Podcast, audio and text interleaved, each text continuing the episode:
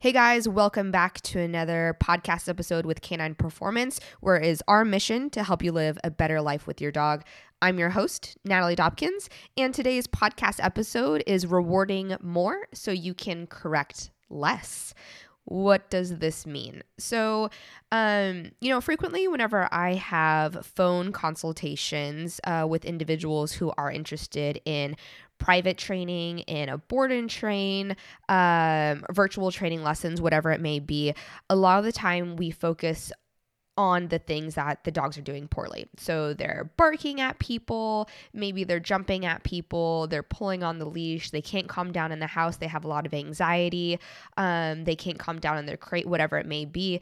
And those are the problems that people are hoping to resolve.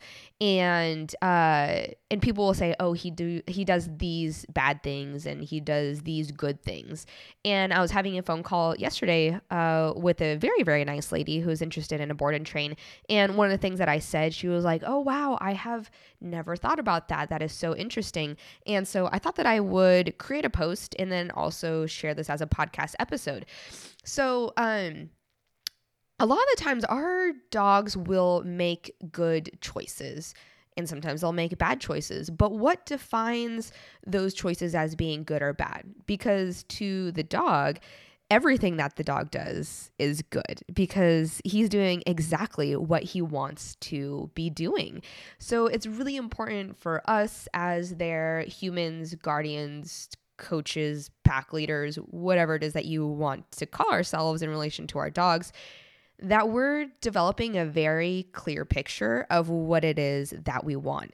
And it's really hard to get your dog to have the responses and have proper behaviors that you want if you don't add enough clarity. And we get really focused on all the things that they do bad, quote unquote, but we don't have a lot of focus on the things that they do good and it really needs to be that really good balance. And you know i whenever i have a board and train i'm always constantly looking for those moments that the dog is choosing to do something so that way i can go in and positively reinforce that. Because by definition reinforcement is for the behavior. It will be more likely to occur again in the future. So, for example, if I'm giving the dog freedom and they're not holding a climb or a place command or they're not in their crate, that if they choose to lay down and settle, I'm going to go in and I'm going to reward that and I'm going to let them know what you just did right here, this was exactly what I wanted adds clarity. I didn't tell them to lay down. I didn't tell them to settle down. I didn't tell them to do any of those things.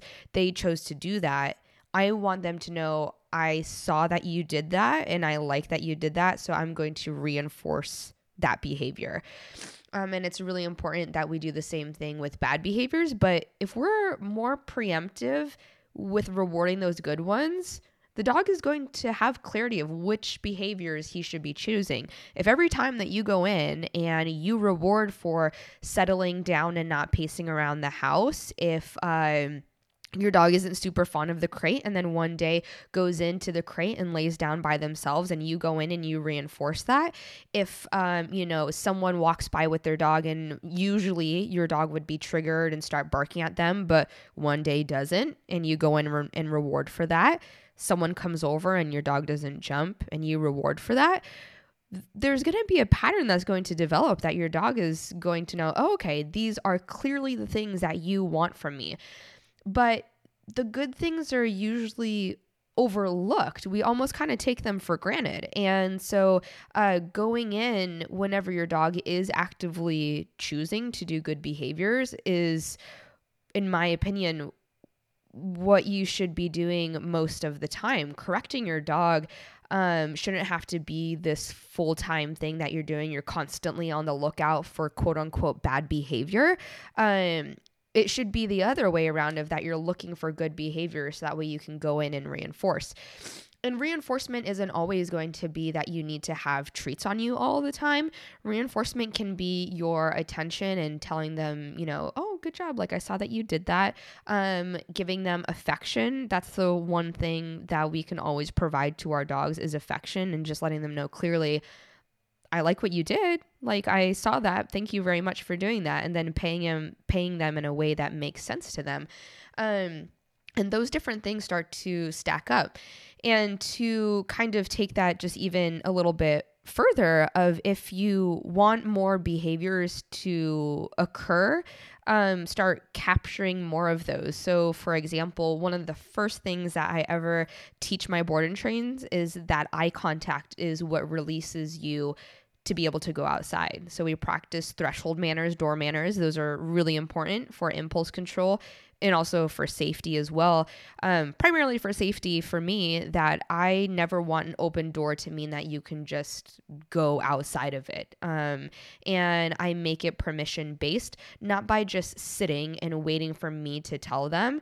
It's that I need them to acknowledge me, give me eye contact first before we start out on our walk. I want them to be engaged with me and what I'm doing. So I'll have them in a sit and I'll open the door and I just wait for them to make a decision. And as soon as they give me eye contact, then I mark that behavior. I give them a reward if I have food or maybe, you know, it's some affection.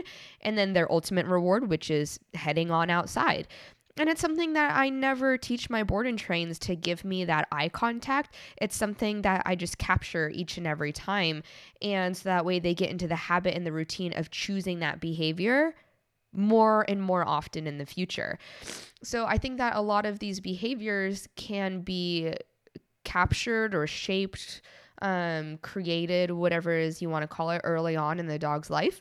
Um, so that way you have less behaviors to try and mitigate or overcome as the dog gets older. Um, and I think that if we did that and paid attention to our dogs more, um, I think that they would also give us a little bit more of engagement. And that's one of the reasons why training uh, is such a beneficial thing because it develops that relationship. It's an intentional time that you are paying attention to your dog and they are paying attention to you. But if you start putting in a little bit more effort into rewarding your dog, they're going to be giving more effort into you as well. Um, so, just one of the things to kind of think about if you are at home and you are struggling with some behaviors, maybe focus. I mean, still focus on, um, you know, correcting those behaviors and building better habits, but also perhaps paying more attention to the moments in time that your dog chooses good things. So if you're home right now and, and you are listening to this, um, you know, later on when you're sitting on your couch and your dog is walking around, notice the different times that your dog chooses to do good behavior. Do they come over to the couch and, you know, calmly lay down instead of pacing around or getting into something, awesome. If the answer is yes, then go in and reinforce them. Tell them, mark that behavior with good or yes, whatever it may be that you're using for your marker system, and go in and give them some affection. Heck, eat, keep some treats on you in a plastic bag you just keep in your pocket um, so that way you can go in and let them know of like hey like you did that behavior i'm, I'm really proud of you um, so that way it can add clarity into your dog's life of the different choices that they should be making. Um, and I think that that's a really powerful tool because I don't want to always have to feel like I'm on top of my dogs of just being like, hey, don't do that. Hey, don't do that. Hey, don't do that. Hey, don't do that. Hey, don't do that. That just seems to get a lot. And I don't think that anyone has fun in in that sort of environment of just constantly saying you can never do these things and constantly getting a correction why not also see the good sides and reward them for those different things? So that's just kind of my food for thought for today. Um, and if you would like to uh, read the caption on Instagram, um, that was posted today. Today is uh, March 4th, it's Wednesday. So go ahead and check that out. Um, a lot of really great conversation is to be had in the comment section as well. Um, some people talking about how they did this with their own dogs and how it was really beneficial. Um, so I would definitely recommend uh, going and hopping into the comment section there. Also, for those of you listening to the podcast, I'm sorry I'm so sniffly. I'm still trying to get over this cold that I've had for a couple of weeks now. Um, but yes, thank you so much for listening to this podcast episode. Hopefully, that gave you a little bit more to think about. Uh, if you would like to find us on Instagram, uh, my Instagram handle is Canine Performance, C A N I N E underscore performance. You can find us on Facebook and YouTube under the same name. And if you've been listening to these podcast episodes and you have gotten a little nugget of information, uh, perhaps you want to see more information or, you know, want something to be done differently, if you could leave us a review, that really helps a lot. Um, but besides that, see you guys in the next one.